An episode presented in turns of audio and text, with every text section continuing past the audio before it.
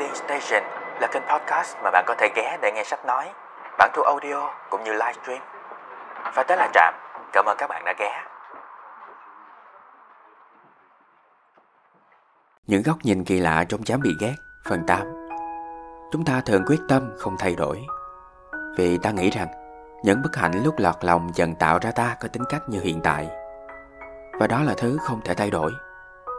Nhưng theo triết gia, tính cách hay nói rộng hơn là khí chất, thế giới quan hay lối sống là thứ ta tự chọn lựa. Chọn lựa trong vô thức và chọn lựa ở mọi thời điểm.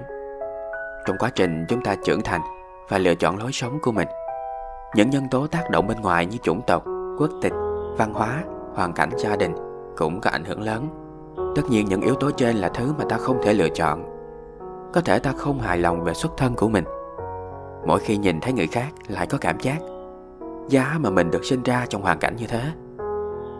Nhưng vấn đề không phải là quá khứ, mà là hiện tại. Ta lựa chọn lối sống của mình ở mọi thời điểm.